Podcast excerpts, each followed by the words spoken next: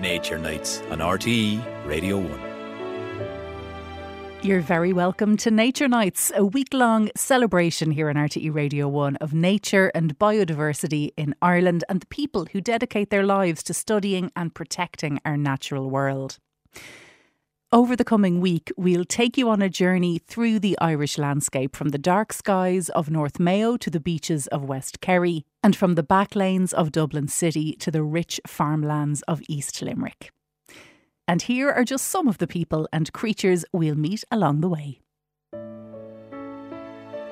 Her father knew where to find her. She liked to stand among the cows. They smelled of winter and the dark. They have a very acute sense of smell, so you always need to be downwind of a fox so that it doesn't get a whiff of you. I think that foxes come out at night time because if they come out at night time, no one actually knows that they're out at night time. This is the bee loud time, the fox crying time, the trout echoing time.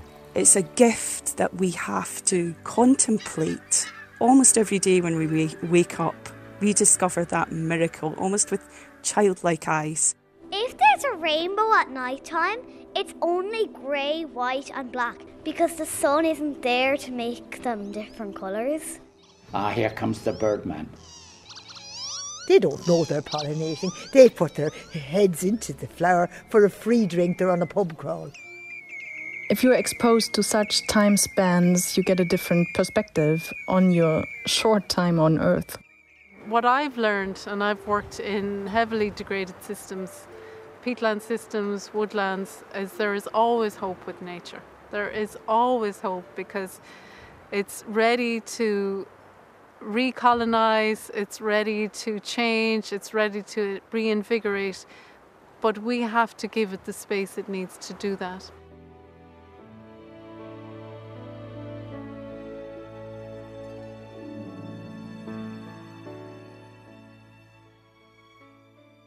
But first tonight, a special documentary from the Mooney Goes Wild team.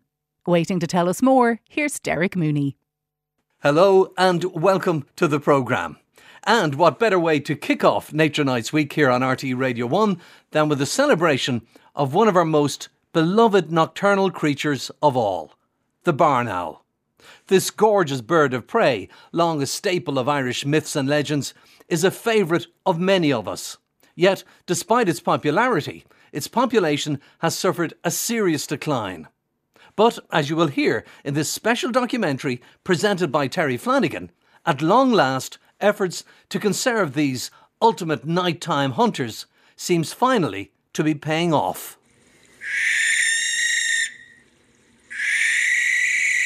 This distinctive, you might say unsettling call is often heard on dark winter evenings and late into the night. But what is it? Is it the banshee? Or something even more mysterious? It's the blood curdling screech of the barn owl. Everyone in Ireland knows of the barn owl, or the white owl as it's sometimes called, because of this.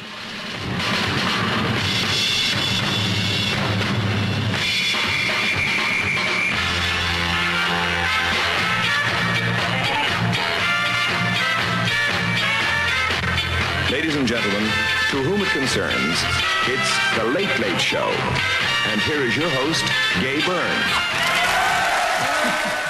But few of us have ever actually seen a barn owl in the flesh. Or should that be in the feather? I've been watching birds for many years, and until recently, all my encounters with these nocturnal hunters were brief. Then, out of the blue, Brian Doyle, a regular listener to the Mooney Goes Wild programme, rang in to say that there was a family of barn owls roosting every night in a tree along the lane leading to his house in North County Dublin. Okay, guys, all aboard. On a late autumn evening, I met Brian and his son Mark, who then took me on a journey that I'll never forget. And you tell us we're going to see barn owls. Not one, not two, not three, but possibly four. Yeah, four barn owls. Okay, I've never seen this before. We're very close. Okay. Okay. Um, yeah, it's the tree. It's this tree here. No, I'll keep going. There they are. There they look. Where? Two. Oh, I can see them, yeah. Oh, they're beautiful. Oh, gorgeous. Now they're They're facing away from us. Yeah, well, if we if we make a little noise, they'll. No, they'll no, they're just us. turning around They're now. hissing. I can hear them hissing. They're opening their mouths at us. Okay. Can we turn off the car engine then and maybe we'll. Uh, We're gonna fly.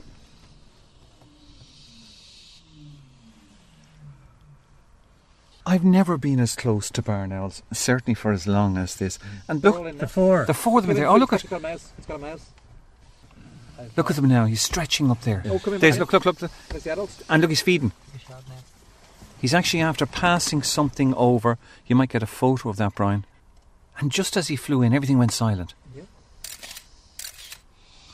That's a very large field that's in, in behind the hedge there. Yeah. It goes way, way over, so um, it's uh, there'll be plenty of uh, food out there, I'm sure. Well, I must say it's been an absolute privilege, Brian, to come out tonight with you. I'm and delighted to have a you've look enjoyed at it. I was It's coming great. out thinking, nah, I don't think these will be here. But you were dead right. And every night they're here. And, it- and it was great f- for myself and Mark here as well, because we've learned so much more now about them.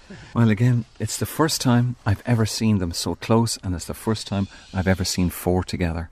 Wonderful. Yeah, great. Glad you enjoyed it. But what exactly is a barn owl? And how do they differ from other owls? Ornithologist Eric Dempsey has studied birds all his life, and he has a special affinity with these magical creatures. Owls, firstly, most people associate owls as being nocturnal, and that is true. Most owls are nocturnal, but all owls have flat faces. But barn owls belong to a group of owls called Tyto owls, and they have a heart shaped face. And barn owls are highly specialised birds, they are the ultimate nocturnal species. That heart shaped face has hard feathers around the face, and they act almost like a satellite dish, channeling sound into the owl's face. And here's the interesting thing about barn owls one ear is higher than the other. Now, that's an odd thing, but if you ever look at an owl, they're often turning their head from side to side. And what they're doing there is they're listening to where the sound is coming from. And if you can imagine that by having one ear slightly higher than the other, they're pinpointing to within an inch of where a mouse is rustling. So barn owls have this special adaptation in that they often hunt not by sight, but by hearing where the mouse is. And that is such a special thing. But they also have the two eyes on the front of their head, so that gives them binocular vision, so they can hunt by using their eyes as well. Absolutely. All owls have this flat face and eyes at the front. And by having binocular vision as we have, they have a, a poor periphery vision. That's the reason why owls are constantly turning their heads.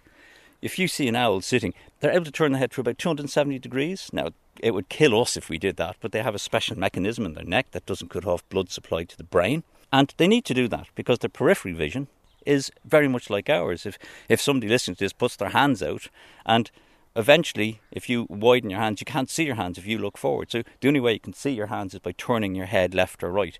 Barn owls need to do that. Mm. So barn owls have incredibly acute eyesight, amazing hearing, but the real trick is when they take off.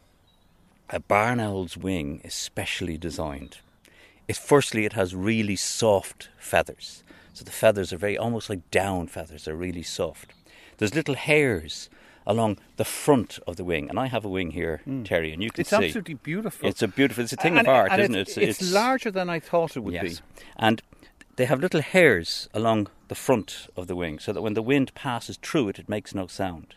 The tips of the feathers, as you can see, Terry, they're almost like little frayed, Yeah. so that when the wind passes across the back of them, there's no sound. So they're silent in silent flight. wings. And I just want to demonstrate this, right? So you have a really good microphone, Right. very sharp, and I'm going to flap this in front of it, right in front of it.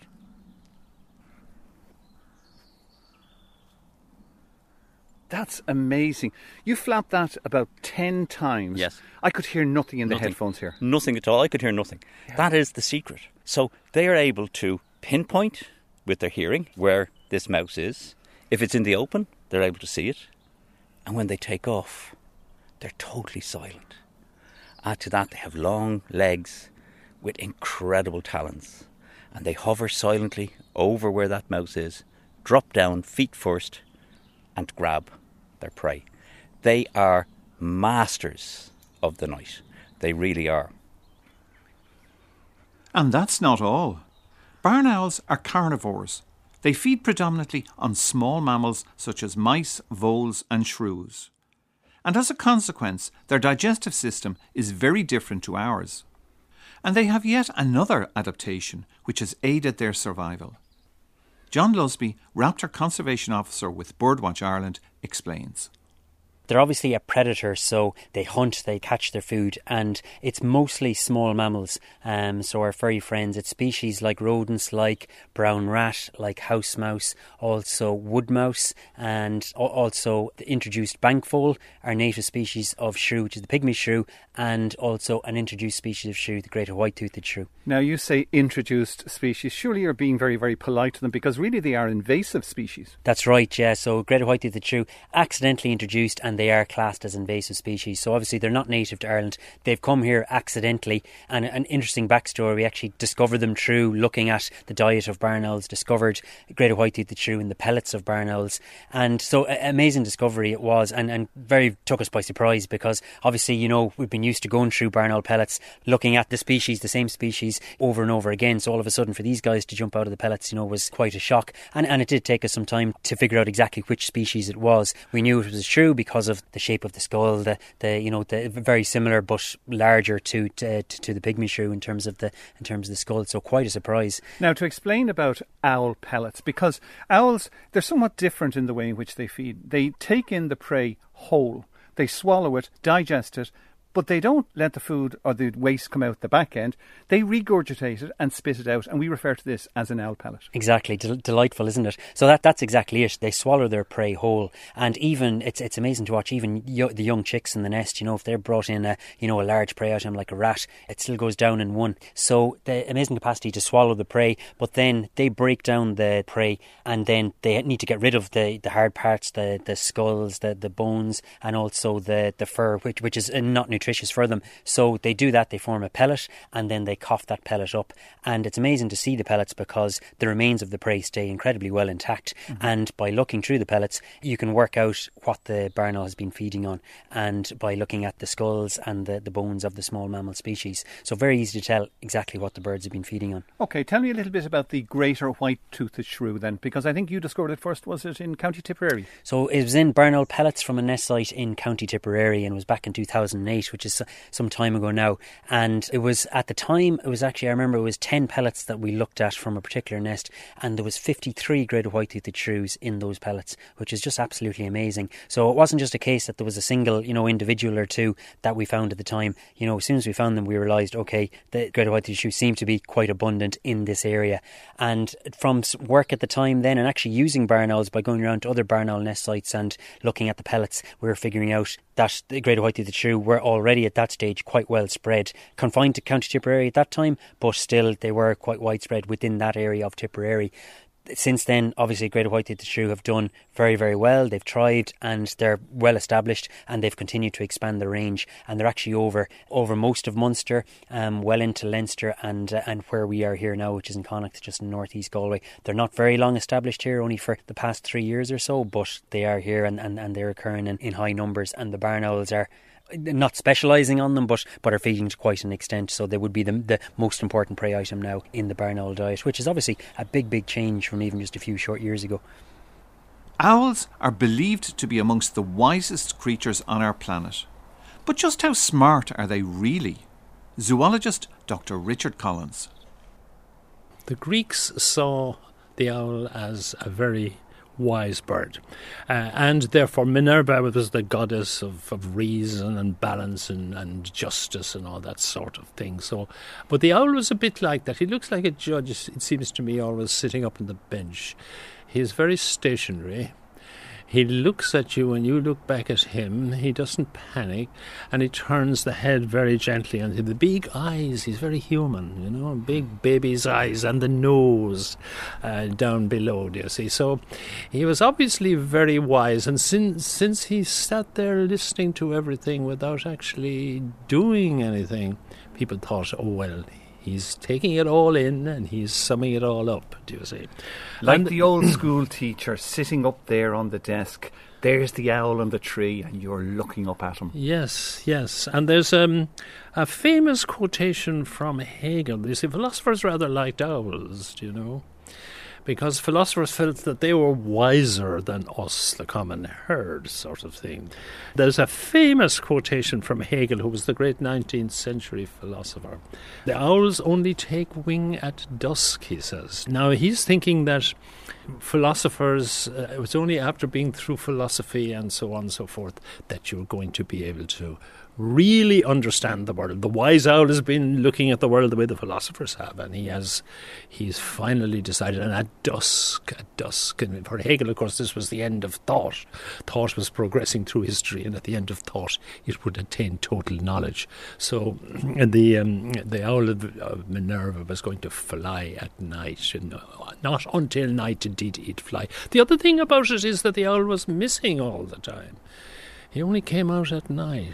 You see? This was a rather strange thing because there's a dark side to the owl. You know, the owls are not just birds of great wisdom and so on. When you get to Rome, the attitude is there that they're birds of ill omen. You know, if one of these fellows landed on your roof, you were in trouble. Some, some very famous quotations in Shakespeare about that. Um, Yesterday the bird of night did sit at noonday upon the marketplace hooting and shrieking. You well, now this is the Roman attitude. The Greeks, goddess Athena, wisdom and justice and decency.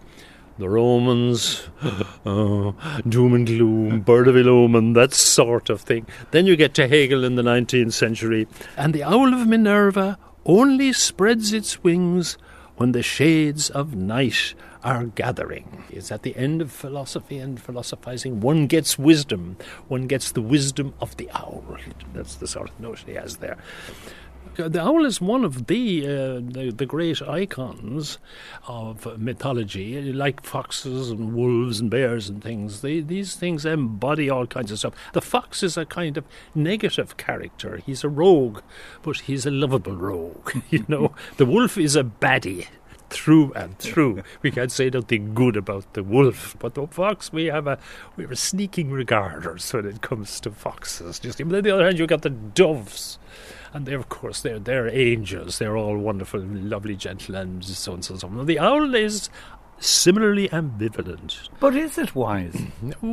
Is it wise? No, it, it is no wiser than anything else. I, I, w- I wouldn't have thought. It's just that it reminds us of wise people, reflective mm. people, who study carefully and come up with definitive conclusions about the world, that sort of thing. But by having such large eyes, does that not leave less room for a brain? Of course it does. I mean, physically, it is not particularly wise. But remember, there are other things too about owls that impress. One is the silent flight. You know, it's ghost like. And the barn owl, particularly, which is white, whitish, cream coloured, it, of course, is very ghostly. So this is the the other side of uh, the mythology, the the dark side of the mythology, and they can see in the dark. Do you see? This appeals to the philosophers as well, because the philosophers think they're able to see in the dark when the common herd and the rest of us had. So, Richard, is he a wise old owl? Life is about survival, and the wise survive. They make the right decisions. Now, the owls are very much with us, and the barn owl, remember, is spread throughout most of the world. He is a highly successful bird. He's doing things right. I know he's in trouble in Ireland, but I hope that will all change. We're hoping it will anyway. The wise make the right decisions. He's made the right decision, and I think, therefore, he is wise. The barn owl has a wonderful name in Irish. It's called Scracog Religa, the screeching one of the graveyard. The barn owl, along with our other resident owl species, the long eared owl and the short eared owl, are native to Ireland. Biologist Éanna Ní Lamhna. And of course, people long ago in Ireland knew the bird very well. They knew where it lived. That's what the name reflects, Scraco Religa, the, the screeching one of the graveyards.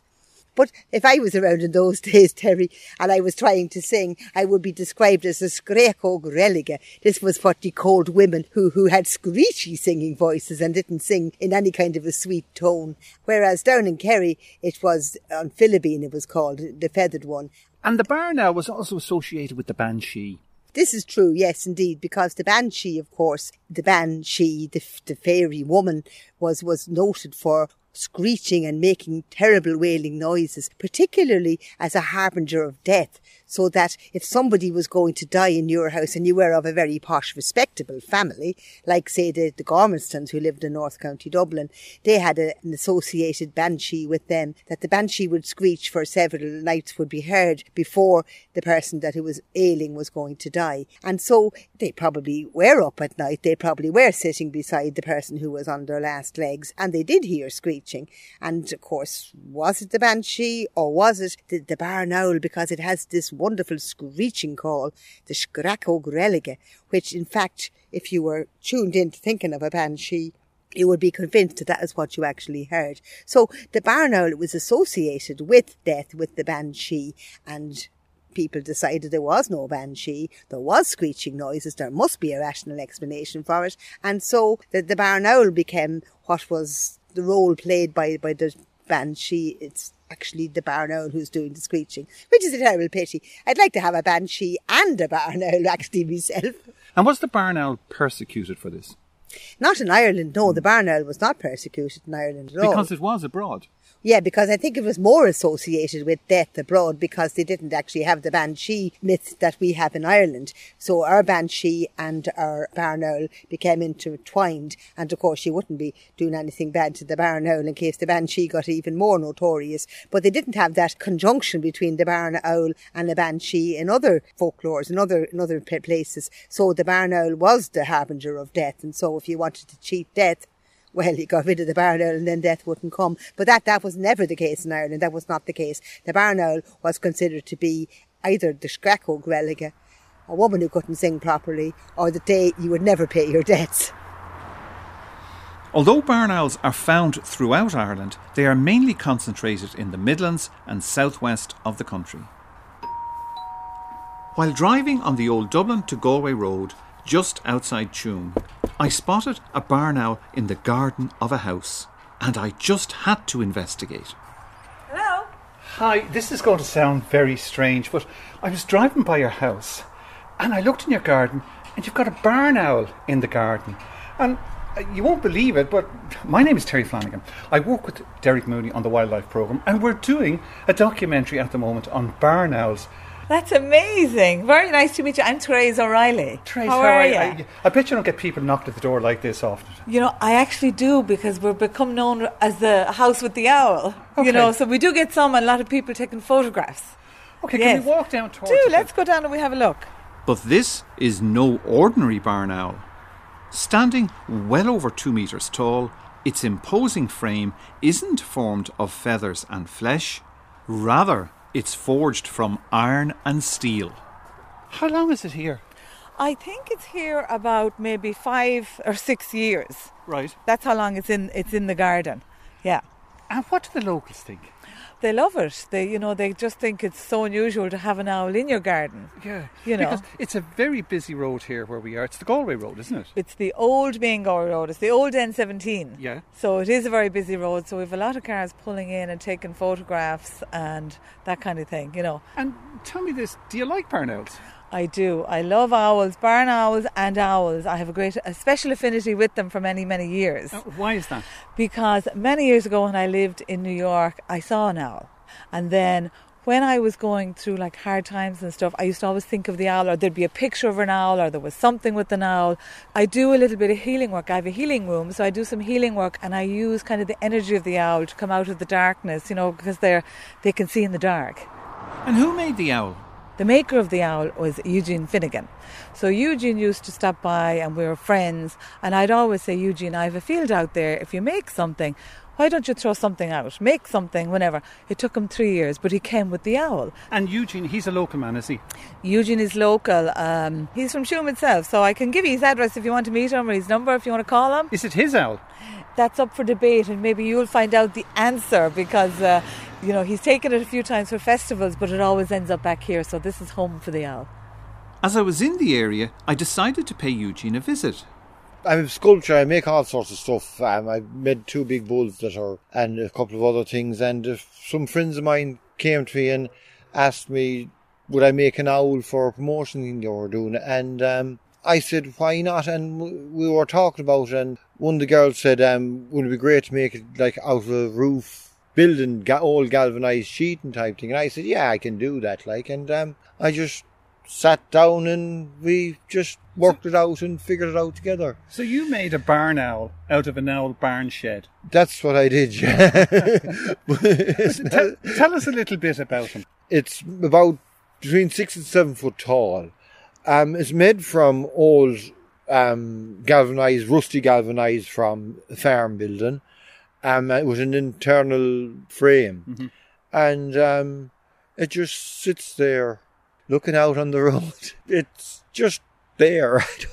I just make stuff. I don't know. But it's ironic that you used an old barn building to make this. The idea for using the farm building is nice because it's not as easy as people would think to make something galvanized because it can only bend it one way. So it has to be flattened out and cut into shape.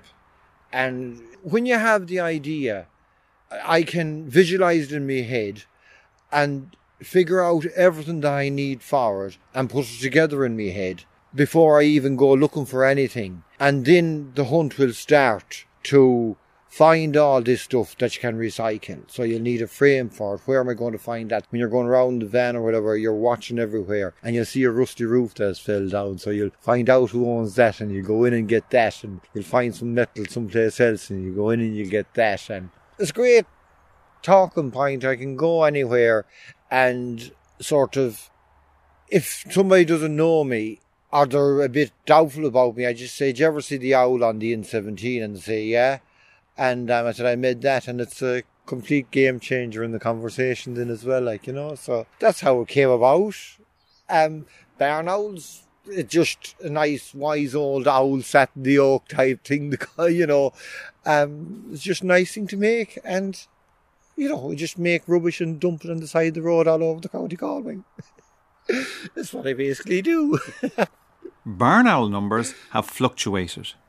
Once a familiar sight across Ireland, the species has faced many threats and has suffered a decline, as Niall Hatch of Birdwatch Ireland explains. The barn owl is actually one of the most widely distributed land birds on the whole surface of the earth. They're very widespread across the planet. But that's not necessarily the same thing as saying that they're common, because nowhere are they in very high density. So they're very wide range, but very often they're in a very low density. Having said that, they are found on all of the continents apart from Antarctica, and there's very few birds that can claim that. So this widespread range means that, on a global sense, or in a, global sense, it's a species that isn't under threat. There's certainly local populations are under threat. Some of the different subspecies are threatened, but globally, it's thought there's a population of estimated at around 10 or 11 million individuals, which is very high, and actually make it the, the most numerous bird of prey on the planet. But again, very widespread, so it's not an easy bird to see anywhere. In Europe, estimates vary quite a bit, but it's thought there's anywhere between 100,000 and 250,000 breeding pairs across Europe. Throughout North America, where the species also occurs, there's around about 2 million breeding pairs of the species. Uh, estimates for places like Australia, South America, uh, Sub Saharan Africa, much harder to get, but it's, it seems to be relatively numerous in certain areas where the habitat is right. They don't like high altitude mountains, they don't like extensive forests, they like open grasslands, prairies, plains with scattered trees and, of course, buildings or caves or tree cavities where they can nest. And it's also a species that doesn't do terribly well in cold climates. So it's strangely absent from almost all of Russia. It's a bird that's just absent from vast swathes of Siberia and all across there through the northern parts of China. It's missing. Scandinavia, there's very few barn owls in Scandinavia. They don't get very far north at all. It seems that cold is a real limiting factor for the species. How are they doing here in Ireland? They've had a, a, really rocky trajectory here in Ireland. It's a species that was once relatively common. It obviously benefited greatly from uh, human changes to the landscape with the onset of agriculture and the felling of forests. That would have benefited that species a lot. It was a disaster for many other birds, but for the barn owl, it would have been quite good. However, in recent years, they've been hit quite badly by a couple of really difficult factors for them. One is the, the lack of availability of nest sites, and that has really limited where they can nest. Traditionally, the bird would nest in farm outbuildings and places like that, and modern farm buildings have fewer uh, entrance holes where the birds can get in. There's fewer ledges where they can build their nests, or so it's been harder for them to find nesting spots there. And even traditional sites like old ruined castles and, and buildings like that, old churches, even those have fallen into quite a state of disrepair. So the good news about that is that's easy enough to fix because nest boxes will work really well in that regard, and that's had a real benefit for the species. And so actually, the last two years have been the best on record for breeding barn owls within Ireland. We know of at least 100 pairs currently using nest boxes in the country. The other big issue they've been facing, it's harder one to tackle, and that's the impact of rat poisons. A species that relies almost exclusively on feeding on small mammals is going to be very prone to being poisoned by rat poison, the secondary poison.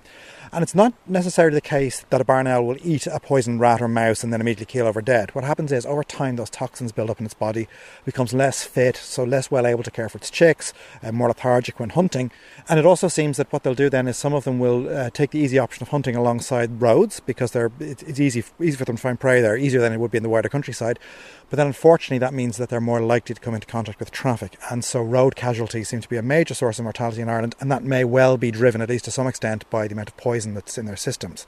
So, it's been complex in Ireland, but thankfully, in the last couple of years, we have seen a resurgence, trying to limit the use of rat poisons, make more responsible use of rodenticides, essentially. So, that, um, the, of course, what will happen then is when the barn owls move back in, they're the most effective form of rodenticide that we have. So, we're finding actually that when um, barn owls recover in an area, people, uh, especially farmers, tend to need to use a lot less rat poison because the birds are doing the job for them. And then the provision of nest boxes too is starting to change that balance as well. So only time will tell, but after a, a very difficult few years, it looks like things may be on the up finally. But overall, their numbers are very, very low here. You're talking about literally hundreds of birds. Is there even a thousand barn owls in Ireland? It's very hard to get figures that are accurate from Ireland uh, when we normally count breeding pairs. We can say that there are several hundred breeding pairs, but whether that amounts to a thousand individuals is hard to say. There would be some young birds that don't breed, but barn owls are actually surprisingly short lived birds. They live on average for no more than three or four years if they manage to make it to their first birthday. Most of them die within their first year. And the mortality of the chicks is so high that um, it really gives them very little opportunity to, to, replenish their numbers when they disappear from an area. So difficult to get a full assessment of the population because they're so secretive and hard hard to monitor. We can really just count the breeding pairs we know of, and we know that there are a few hundred, is probably the best we could say.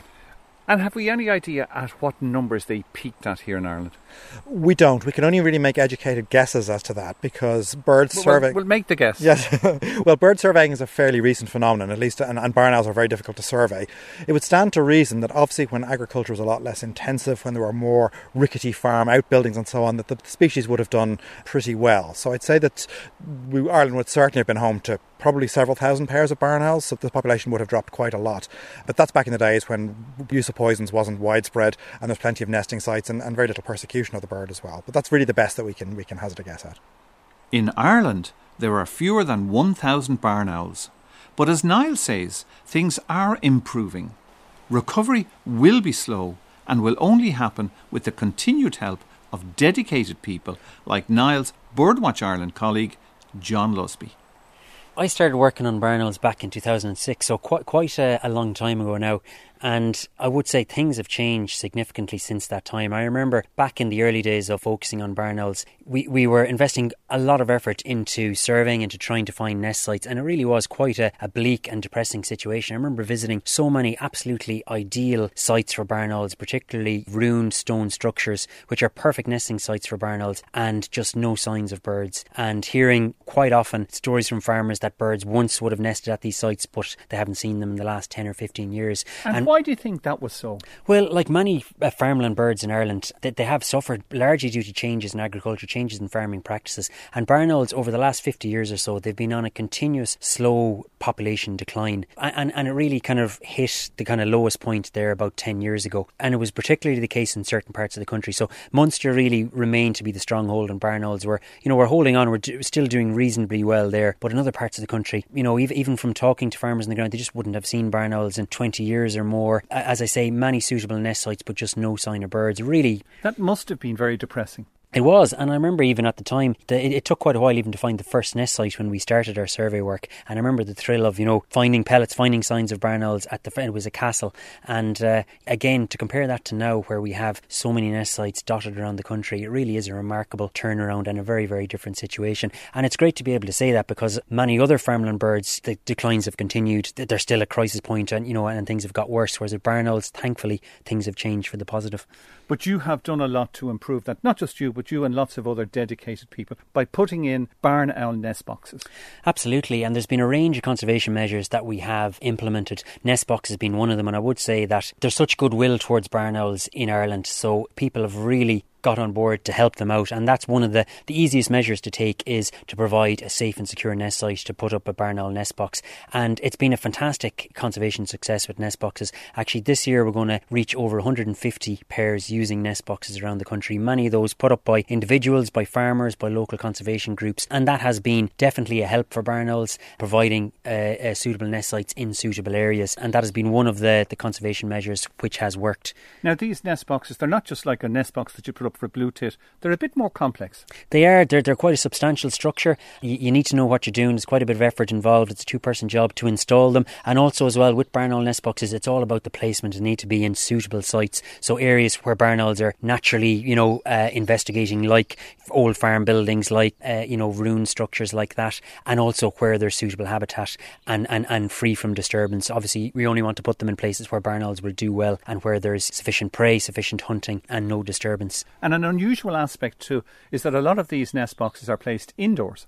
That's right, yeah. And I mean, just like their name implies, they're the, the types of sites that they would naturally investigate, and particularly farm buildings. And and the one thing with uh, nest boxes is that obviously uh, ruined stone structures are ideal for barn owls, but as those buildings are being lost in the countryside, and obviously you know more modern farm buildings are less suitable for wildlife, such as you know hay barns, galvanised sheds. There's less opportunities for wildlife in those buildings, but that's very easy to change by putting up a nest box. And most of the nest boxes actually that we now know are used by barn owls are actually in those types of buildings, in hay barns uh, in, in, in particular, which is fantastic because that's you know buildings that previously weren't suitable for barn owls and now are, and now they're home to, to breeding pairs.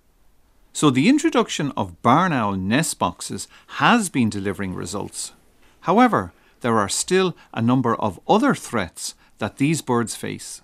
One being the widespread use of rodenticides. But how serious is this problem? I would say it's it's very serious, and not only for barn owls, but for a huge range of wildlife in Ireland. And I suppose just to, to take a back step where the problems occur with rodenticides. So obviously, barn owls feed to a large extent on rodents, on rats and mice and other small mammals, and they can be exposed to rat poisons because of that. So if you think, you know, people obviously put out um, rodenticides or rat poisons not to harm barn owls or other wildlife, but to target specifically commensal rodents, so so brown rat and house mouse. But obviously these poisons can be indiscriminate. So the rats and mice can feed on the poisons, but then they will have the toxins in their system. And if barn owls or other predators feed on them, then these poisons are passed on, they bioaccumulate. And we carried out a study previously to look at the exposure to rodenticides in barn owls, and quite quite shocking findings. So we found that um, over 88% of the birds that we tested had rodenticides in their systems, had been exposed to rodenticides. So I would say it's it is a, a, a, a serious issue in the Irish countryside, and also as well, not only for barn owls but for a wide range of of wildlife. One way farmers can overcome this poison problem is to encourage barn owls to nest on their land. By doing so, the owls will remove the need for poisons. After all, they are nature's own rodenticide, and a stunningly effective one at that. Nicky Murphy is a farmer in County Kilkenny. He recently discovered barn owls on his land and has encouraged them to stay by providing them with their own nest box. So, what has he noticed since their arrival? Well, the difference to me is I don't use any rodenticide since we discovered we had the owls, because uh, secondary kill is a, a, a, big thing with owls. So we give up using the rodenticide. Now, would you have been using much rodenticide a year? Uh, we were using two and a half 10 kilo buckets every that's a, year. That's a fair amount. That's a lot of uh, rodenticide, and we gave it up, and we actually have less vermin on the farm now than we had then because before the owls were here, we we would see vermin in the daytime. Now we don't ever see vermin. That's very good for you then on the farm. It, oh, it is, yes, it is. If you let nature come to itself, it will balance itself out. And where you have a lot of meal, uh, you have meal and, and feeders and things, you'll always have vermin. But I have seen owls resting on gates in the yard and things, and they're hunting. They're Right. doing the work. That's you don't need rodenticide if you have owls. And of course, where you are, your house is literally 50 metres from that nest box. So apart from the good that they're actually doing, you can sit in in the evenings and you can watch them. Well, I can sit on my couch and look at the owls out through the window of the front of my house. They're that close to the. You can see them going in and out, no problem. And the amount of uh, vermin that they bring in in the night time is fascinating. You'd see them there because we have sensor lights on the front of the house, and sometimes the lights had cut on, and you'd see the owls going in with the food hanging out of their mouth. And do you ever find the owl pellets? You'd find the owl pellets under the nest box when to be reared and the chicks in it, and the, you'd see what they're eating as well because you'd you'd discover the little bones what they be eating, and our owls here are feeding on the white toothed shrew an awful lot. Oh, so you've plenty of white toothed shrew here. Yes, but like the little pellets, you wouldn't believe it. The, the, all the little bones, Yeah. they're they're magnifying glass bones, if, if you want to call. it. And I have video on my phone of the parents bringing in uh, seven prey items into the chicks in five minutes. So they're really doing good here on the farm for you. Oh yes, they're hunting the whole time. And they would have been catching them here on your land. Oh yes, on the land, yes. And that again helps to reduce the amount of rodenticide that you have to use. Well, I don't use any rodenticide now. Zero rodenticide on the farm. And the brother in the piggery doesn't use it either. Do you hear them squealing? Oh yes, when you go out in the night time there, you'd hear you'd hear the Pacific squeal, and people used to say years ago, "Oh, did you hear the banshee?" But it wasn't the banshee; it was the owl was making the high pitched squeak. And could you actually see the owl when the owl is making this sound? Sometimes you would see him in the trees there, and they'd be calling to one another. But when the owl is bringing in food, you would hear the chicks squealing for the mother, and you would get a very high vocal point at that stage. So if you're sitting in your sitting room and you hear this sound, you know it's time. Look out the window. Yeah, the mother is coming with food. And they were successful in fledging this year. Yes, they were successful this year. How many fledged? We had four fledged this year. They're gone only about three weeks now at this stage, and they were in the trees all around the place every evening. And during the winter, would you see them on the farm? Yes, you would. Uh, When I'd go out, I would be watching for them. If you're not observant of owls, unless they fly in front of you, you won't see them. You won't know what to look for. hmm And where would you see them on the farm? Would you see them indoors or outdoors? Or? You'd see them in trees, or you'd see them on a ledge, or on the roof, or somewhere like that. So it's a big bonus for you to have these owls then on the farm. Oh yes, it is a huge bonus. Besides what good they're doing to keep the vermin down on the farm, they're so therapeutic to look at. There's there's something special to see them, and you can see something moving, but there is no sound whatsoever. It is fascinating. Another serious issue that barn owls face is road deaths. To understand why these birds suffer so many collisions with motor vehicles, Birdwatch Ireland teamed up with Transport Infrastructure Ireland. Ecologist Sarah Jane Phelan. On our network, we manage the national road network, and we noticed increased roadkill incidents involving barn owls, particularly on the M8. So we did this collaborative project with Birdwatch Ireland to really gain an understanding of why there were so many incidents of these barn owls being killed, particularly on the M8, and what was encouraging them to come towards the roads, how they were interacting with the roads, and really just to gain an understanding of why this was happening, particularly in this spot. And what have you learned from it? What we learned actually was really interesting is that the owls are being attracted to forage in the roadsides because of the abundance of small mammals on the roadside. So it's just naturally a nice spot for them to feed, but obviously it's dangerous. But also, an interesting result of the study was that we found that breeding pairs weren't actually being affected. I mean, it is an area with a large population of barn owls, but it doesn't seem to be having an impact on the actual population in that area. So what did you do? One of the most interesting aspects of the research was we used GPS trackers attached to the birds, which had never been done before in Ireland, so we had to get that um, under license from NPWS permissions to do that. And it was amazing to see how the barn owls are actually interacting with the roads, how they were using the roads for foraging, they were travelling up and down, they were crossing over. They really had no problems in terms of the traffic, it wasn't putting them off. But obviously, it was, it was leading to this problem of some barn owls were being were being hit. And with the knowledge that you gained, I presume that helped you to develop the infrastructure of the roads. Well, essentially now because we have this evidence-based knowledge, so we have the, we have the research, we have the results, we can see what the barn owls are doing and how they're interacting with the roads, we can now implement mitigation to try and prevent these collisions. So we don't want to prevent the birds from using the roads as a foraging resource because it's important, obviously, it's important for biodiversity, but we just want to reduce the risk of collisions and make it safer for the users of the roads and obviously the barn owls as well. And so, how is it safer now for the owls? Well, going forward from, for all national road projects, we have new guidance that must be followed in the planning of any project. And anything, any mitigation measures that are put in place will have to be monitored to make sure they're working as, as they should be. What measures then have been initiated?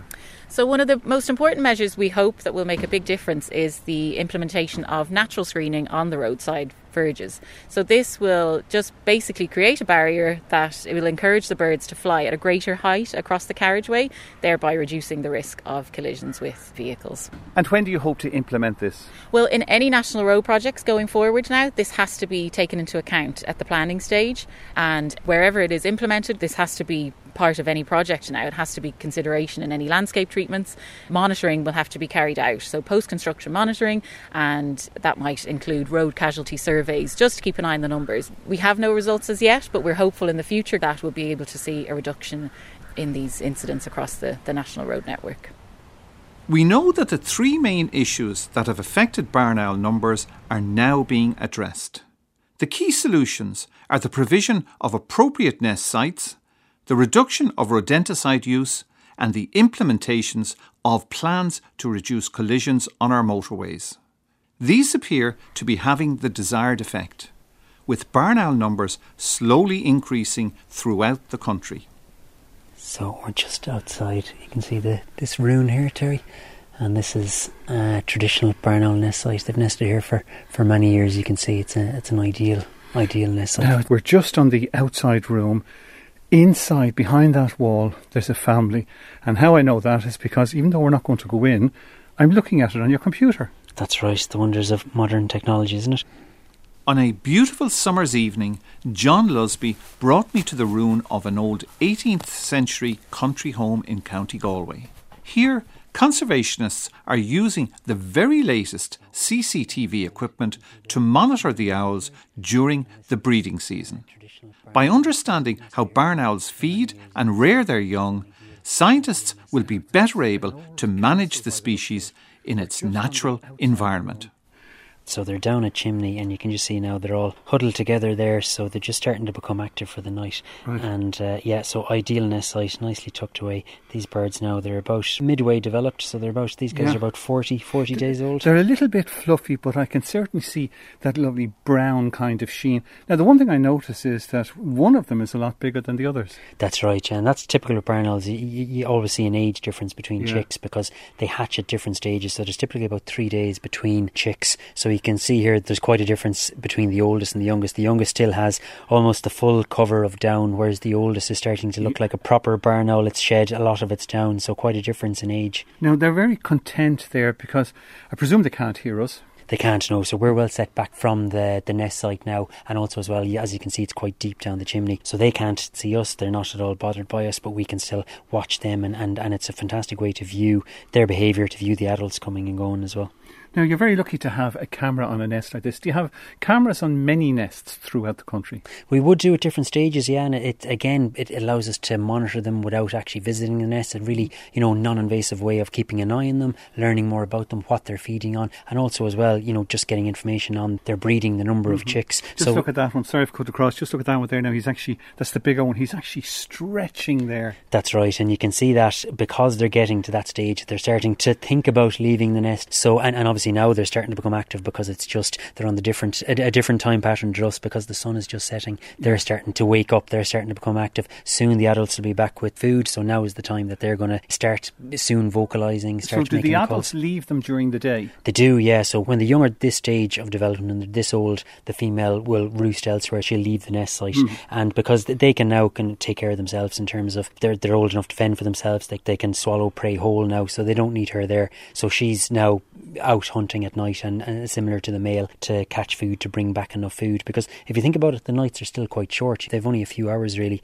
and to feed three hungry mouths they'll need to be back they'll be back up to 15 20 times with prey with small mammals mostly And of course, you don't want to be here at that time. You don't want to disturb them. no exactly so and that's Mhm. why you know the nest cameras are an ideal way of monitoring them without any, any risk of disturbance The one worry I would have there, just looking at your video footage, is is there any chance they could fall out that opening? That's actually there's a little bit of light getting in, Yeah. but it's actually a very small opening. So so there is no risk at this nest site, but it is a very good question because it is actually a problem for barn owls. Unfortunately, they're quite prone to falling out of nest sites at nest sites where they're not well protected, and and, and we have noticed that at quite a few different nest sites, and we've had to make repairs to those nest sites to secure the nests to prevent them from falling out. And, and that's one of the reasons why nest boxes can be really beneficial because obviously they're designed to reduce the risk of birds falling Mhm. out. So it means that they're safe nest sites. But at this particular nest, it wouldn't be it wouldn't be a problem, and they, they are quite deep down that chimney. Well, they certainly look very content, the three of them there. They do indeed, and uh, because we, we've actually already ringed these three chicks, so you know we've been able to look at them up close, take some measurements, take their weights. They're all very good and healthy. So hopefully now these three birds, they're, they're not actually that far from, from fledging, as you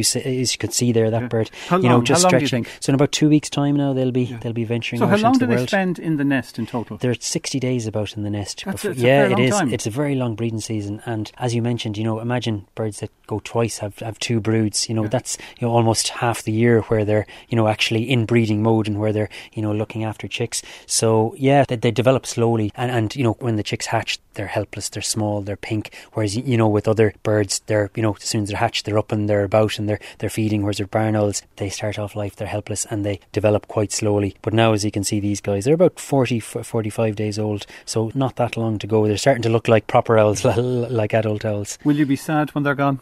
Well, it- it's always it- it's always good to see them go because there can be mortality. There, you know, y- you can lose chicks in the nest, particularly say for example when there's bad weather, spells of bad weather. There just mightn't be enough prey coming back to the nest, and that does happen. So it's always good to see them fledge and good to see them leave the nest. But with that comes risks as well because then they're they're not relying on the adults anymore. They're fending for themselves. They have to learn to hunt for themselves, and uh, and, and and tough times ahead for um, There's one there. You can yeah. actually hear them. So you just hear in the background that's one of the adults coming now.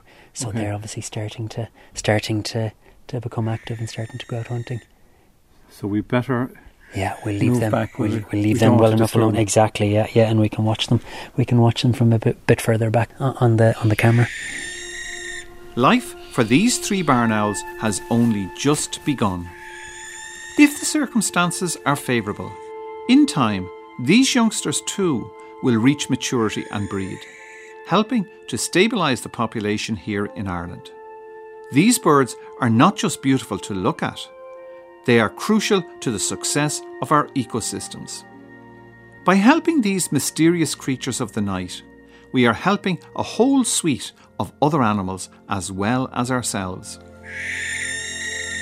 More barn owls means less rat poison, which means fewer toxic chemicals in our environment, which means more opportunities for other species to thrive, which in turn means more barn owls. The loss from an area of an apex predator, such as the barn owl, sitting at the top of its food chain is a sign that something in the local environment has gone awry. It is a clear indication that biodiversity has become depleted, that conditions for all the other organisms in that area are worsening. Its return is something to celebrate. Undeniable proof that a wrong is being righted, that there is a cause for optimism, that if just given a fighting chance, nature can bounce back. Long feared as a harbinger of death in Ireland, we now see the barn owl in a very different way. It's really a herald of life, a feathered symbol of a healthy environment, and a reason for hope. It may be a bird that will forever be associated with darkness, but it's also a source of light.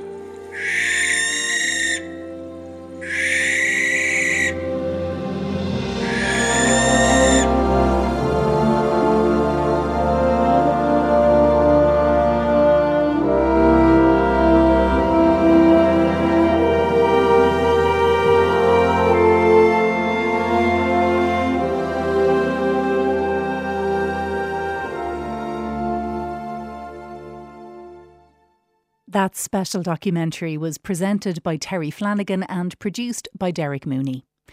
You can listen back to all of our Nature Nights programmes on our website, rte.ie forward slash radio 1, and follow the links to Nature Nights.